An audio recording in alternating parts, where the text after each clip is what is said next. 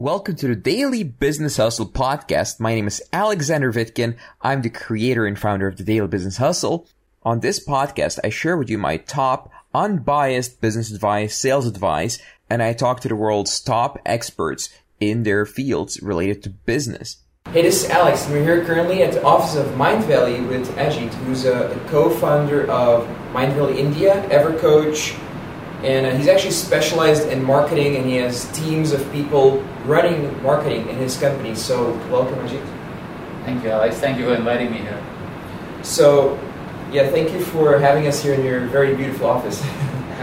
we'll show you guys some shots of the office here. Uh, it's very, very beautiful. It's one of the most beautiful offices I've ever been to. So, I have members who don't know how, how to start. They're just starting out in marketing. They want to get into making money online and becoming good at marketing and just traveling the world and sales and all that kind of stuff. So they actually have no idea where to start and they want to know. They don't have a product yet, they don't have a list yet, they don't have an audience yet, and they don't know how to get any of those things. So if you were to start right now from scratch, what would you do? So when I look at start, and we start a lot of businesses. I mean, there are just two companies that are mentioned uh, right now, but I've started many companies. And every time that I start a company, I always actually start by putting up a simple landing page to validate any idea that, that I want to pursue um, in time. And uh, the first steps to starting any business is to first understand what the market or what how how small and how narrow you can go, and understand a little bit about the market so that you understand how far you can create a business from there and then go further into it. So, for example, if I was to take hypothetically that we were starting a business, and we did we did start a business just about nine months ago. It already does a million, uh, called EverCoach, and that business was in a completely different field called uh, coaching. So it was addressing coaches to become better at what they do. Uh, instead of just jumping into the coaching business, what we did is first we said, do we have existing leverage? Do we know a place where we can get coaches already to kind of show up and say, would they be even interested? If if we saw that, his second part was to throw up a landing page and literally go run a couple of Facebook ads and see if people would be interested in it. It's very easy to target when you know what you're going to address and who are you going to address. So, for example, if you were starting a coaching business today, you would throw a landing page with something like lead pages or a ClickFunnels um, or Unbounce, whichever software you like more. It's like 99 bucks or even a free trial or something. Um, set up a landing page with a simple headline that says how to XYZ, whatever the XYZ that is. So for us, it was how to be a six figure coach, for example, because I was addressing coaches who want to be better at coaching, right? Just simple headline, how to XYZ, uh, simple call to action saying sign up here to get your free report, free training, free video, free audio, whatever you want to go with, right? Uh, a couple of bullets that explains what they're going to get and why they should sign up for it, and see if people sign up for it. Run basic ad, simple targeting, type coaching in Facebook search, you'll find a couple of people who are addressing that. Find those people, run an ad targeted to one of the, that audience, 200 bucks. You will see how much you're costing, cost per lead. If there is, usually I would say on Facebook, anything that ranges between a dollar and four, depending on the complexity of your market, you're good. If you're selling a really high price item to a very select audience or a very mature market, you'll probably end up paying something like four bucks, five bucks for a lead. Uh, if you're serving a very broad audience like personal growth or, or fitness or something like that, you're looking at a dollar lead, or can be even cheaper sometimes. But a dollar lead is good to be able to go, okay, this looks like a valid idea because people are signing up, they need this product. What I now need to do is actually go create it, right? Or at least they're at least interested in the how-to of getting started on that, or how-to in ex- exploring that opportunity. So you can go, okay, so a free series would work. People will sign up. That means you can build a list and so the next step for you is to actually go ahead and create that product, throw in an OTO, see if people buy on the one time OTO is one time offer. I if the audience is aware of that. But uh, one time offer is basically as soon as you sign up, uh, you are given an offer for a discounted price for the full price product. So for example, if you are doing a coaching product that costs 500 bucks, you say if you sign up here, uh, as soon as you sign up, you get a 30% discount. You maybe get the product for 300 bucks or 350 bucks and uh, people can take immediate action. That liquidates your offer, and allows you to run advertising more aggressively. Eventually, if you will win as a startup or not will clearly be defined if you can buy more media. If you can get more leads, if you can get more people to engage with you, you will win. If you can't get big enough market, most likely you will be able to build a business. It will probably pay the bills, but it will never become big business. So be very mindful of that. A lot of times, yes, once you validate the startup idea, you go in and you go, okay, so that's that's that's how, and I should just go in. But it's not a broad scope, so you want to be mindful of that. So basically, three simple steps. First, throw in a landing page. Uh, see how many people sign up, run a Facebook ad for it. That's step two. And third, see if it's actually broad enough, which means you can actually have depending on the size of business that you want to create, but if you want to create a million dollar business, is there enough scope for you to actually create that much advertising or that kind of reach? Uh, if there are any competitors that are doing that kind of revenues in that market, because that kind of proves that there's enough scope in the market for you to be able to expand your reach and create your business to the tune that you want to create it. Um, I like to only work on businesses that at least have a potential of $10 million. So I know that even if I create, I half-ass it and not really do the full work that I need to do, at least end up making two, three million dollars. This is great. Mm-hmm. And um, so if someone wants to build a company and they don't have a goal yet of like, ooh, 10 million, because mm-hmm. if you're just starting out, it seems too far away. Mm-hmm. So how would they, how soon would they be able to validate if the list and their offer is good enough to reach, for example, six figures in their first year? So here are some things. Now it will it ranges. So I just that's the uh, that's a disclaimer that it ranges really from how expensive your product is. The numbers that I'm going to share will change. So for example, if you're doing a product uh, for 500 bucks, usually if your sales page converts anywhere between one to three percent, you will create a six-figure business because you'll be able to run enough traffic to it that you will be able to create the six-figure business. If your product is um, $10,000, then you're probably looking at uh, 1% of the entire list that you create, which is much smaller, uh, which means the sales page will convert like at a, such a negligible rate that you have to pretty much pick up the phone to create any sales. Um, but then creating a six-figure business is only 10 sales in that scenario, so you'll be able to create a six-figure business with just getting a lot of leads in there and being able to pick up the phone and really do the calls. If you're able to close anywhere from 10 to 30 percent on the phone, you'll probably be okay uh, and be able to do your 10 sales. I mean, think about it like this: if you have a ten thousand dollar product, which is which looks very difficult from if you look at it from that perspective, but it's actually very easy to create ten thousand dollar products, especially if you're in the services industry. Uh, all you have to do is close 10 people, which is one sale every month, or less than one sale every month, which means if you're able to generate a thousand interested leads, you have to close 1.01% uh, to be able to actually create those number of sales, and that's a hundred thousand dollar business right there. Um, you could, I mean, these numbers can vary, as I said, depending if you have a hundred dollar product, then of course you need to convert way more. You're looking at sales pages converting anywhere from six percent to ten percent. If you're able to hit these numbers, your opt-in rate somewhere between twenty percent to fifty percent on on Facebook, uh, you'll be able to create a six-figure business. So six-figure businesses look very complicated, um, and I know it might be hard for you to right now go, oh, this guy is just saying because he's been doing this for a while, but that's actually not true. Um, you can create a six figure business much easily uh, in a smaller market when you don't have too much to really think about because in today's world in 2015 you are able to create a landing page fast, a sales page fast. You don't even have to create the product, you can start with the launch. I know so many of uh, people that I interact with on a daily basis, like coach or mentor, and and you can create a. I mean, I know so many people that I've worked with who've created a six-figure business in just about eight months because they just went out and said, okay, you know what? It's more about the decision that you make, saying that I want to create a eight, six-figure business, and the permission that you give yourself of saying, I'm not going to accept the how people tell you to do everything because here is why six-figure businesses are not getting created today. It's as easy as it is is because the people who are trying to create six-figure businesses are not creating any differentiation in the market. They look exactly like the other guy. And when you look exactly like the other guy, there is no trust that you build with the audience, there is no love that you build with the audience. But just a small differentiation of standing for what you stand for, or addressing a much micro market instead of addressing a broad market, instead of trying to speak to everybody, speaking to those specific people, just these little differentiations that you create in the market space, six figure is that easy.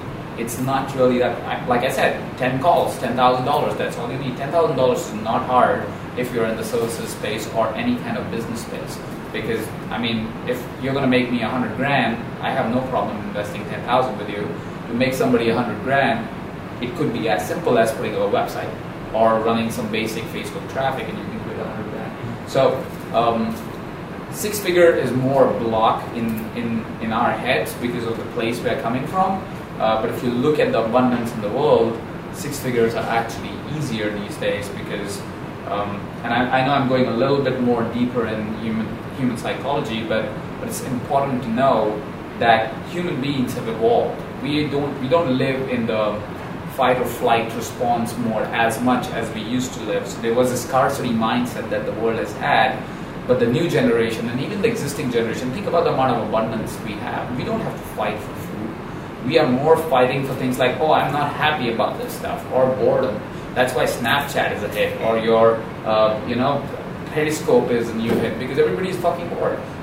Can you, you can use any word you like. oh, okay, sorry. I was just being mindful.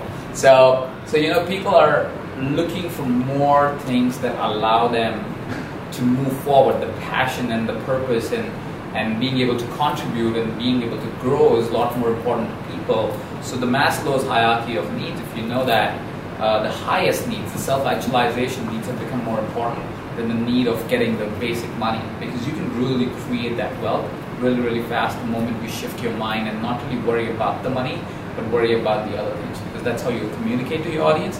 That's what your audience really needs. I mean, look at the world, look at your clients right now, and you will see that they are more bored than they are uh, starving. They actually no problem with starving because you can get a McDonald's meal for like five bucks or something. So nobody's starving; they're eating too much, for that matter. so, so just work from that place. Don't try to be everybody, and and just remove that barrier of saying six figures is a lot because it's not. Mm-hmm. Not in today's world abundance is, there's a lot of abundance around. All right. I actually have a client right now, and he's already created a product. Mm-hmm. So he he hasn't tested it yet. So mm-hmm. he's just starting out. He already has a setup. The product is ready.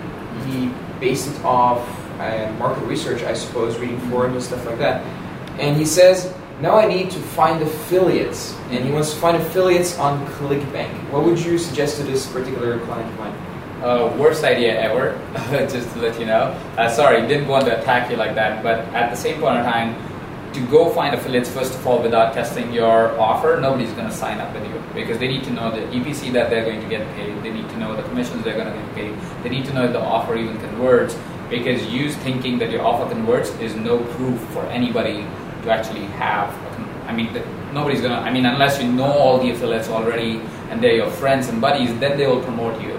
But if you're going out first time in the market, trying to go, hey, here's my offer, promote it, nobody's going to do that. I'm not your friend. I, I, don't care that your offer is up. There are millions of offers that are up. Uh, and not millions, but hundreds of offers that are up. So it's, it's a choice between that. So that's the first thing that I would just completely avoid is to try to get affiliates.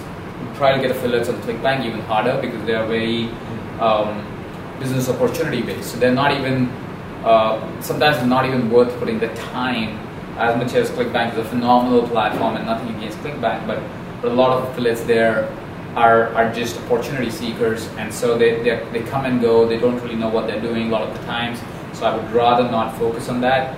Uh, if you really want to play the affiliate game, find the top affiliates, promote them first, prove your EPC to them, and even if one jumps on board, you will have a hit.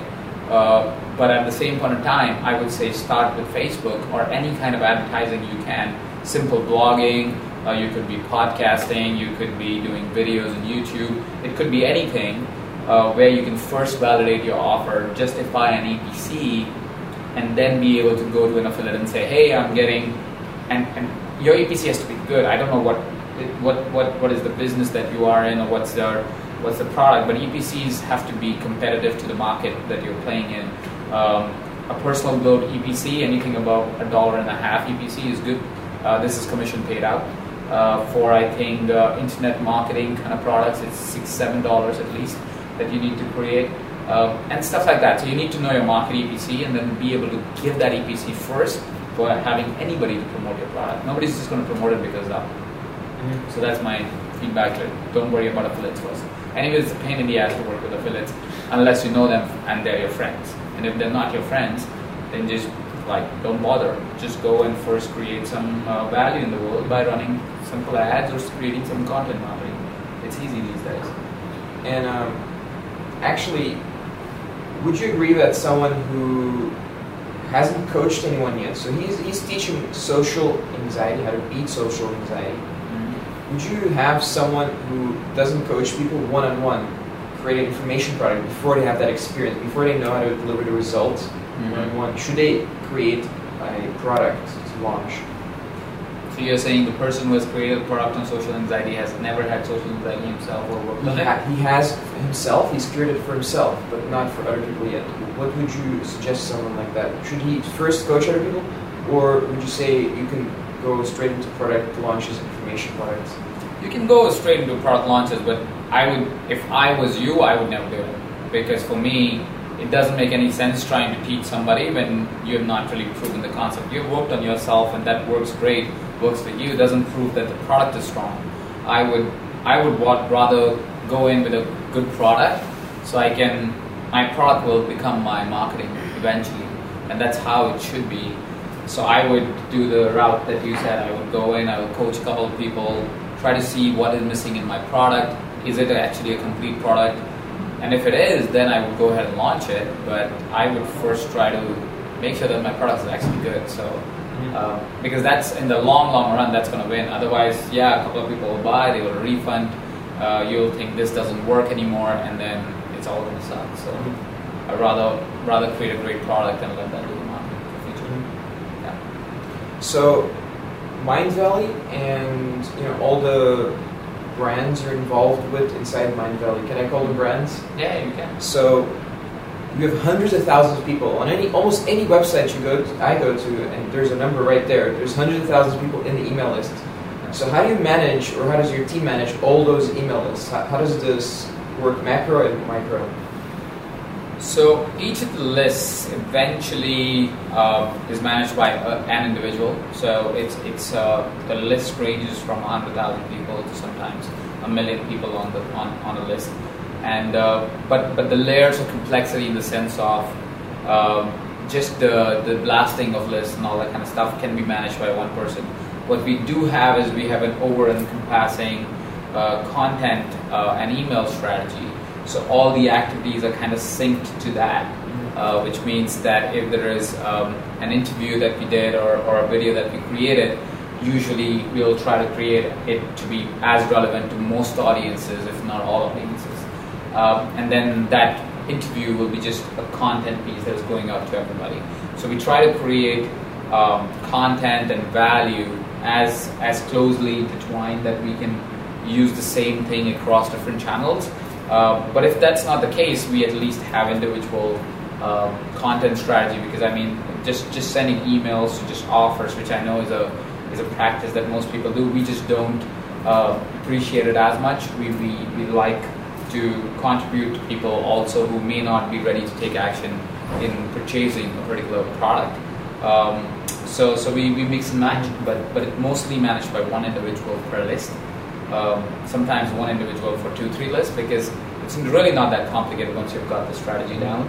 Uh, it needs maybe some emails written so that a copywriter's job, they write the emails and just send it out. Um, I, I don't know if that answers the question. Was that the question?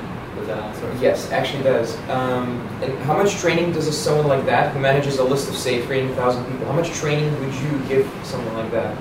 Very minimal because all they're doing is more of the technical aspect of actually sending out the email. So eventually, as the business grows or any business grows, you become more and more specialized. Specialized become specialization becomes more important than generalization. There are just a couple of generalists who understand the overall scheme of things, but otherwise everybody's very very specialized to what they do. So copywriters are very specialized to write in particular tones for the list that we're addressing. There are specialized people who know how to manage the mailing calendar and send out the emails as per the schedule. But the overall scheme of things, when established, it's established by a group of individuals who are more like the marketing strategists. So all of them come together and go, okay, this is what we're going to do this quarter. These are the different offers we're going to promote. These are different launches that are going to happen. These are different webinars. These are different content pieces that are going to go, mm-hmm. and that's been defined, uh, predefined by a set of, um, I would say, marketers who understand the scheme of things. Um, but after that, it, it becomes literally like following a checklist almost. So, so that that's what is going to happen once the business grows because you can't be um, you just can't do it any other way. It's just the best way to do it. As everybody starts experimenting, it becomes chaos. All right, this was our show for today. Please subscribe, rate, and review this podcast if you like it. I'll see you next time. If you'd like to find out more about me, visit vitkin.net. That's V-I-T-K-I-N dot net. Thank you for listening to this show and see you next time.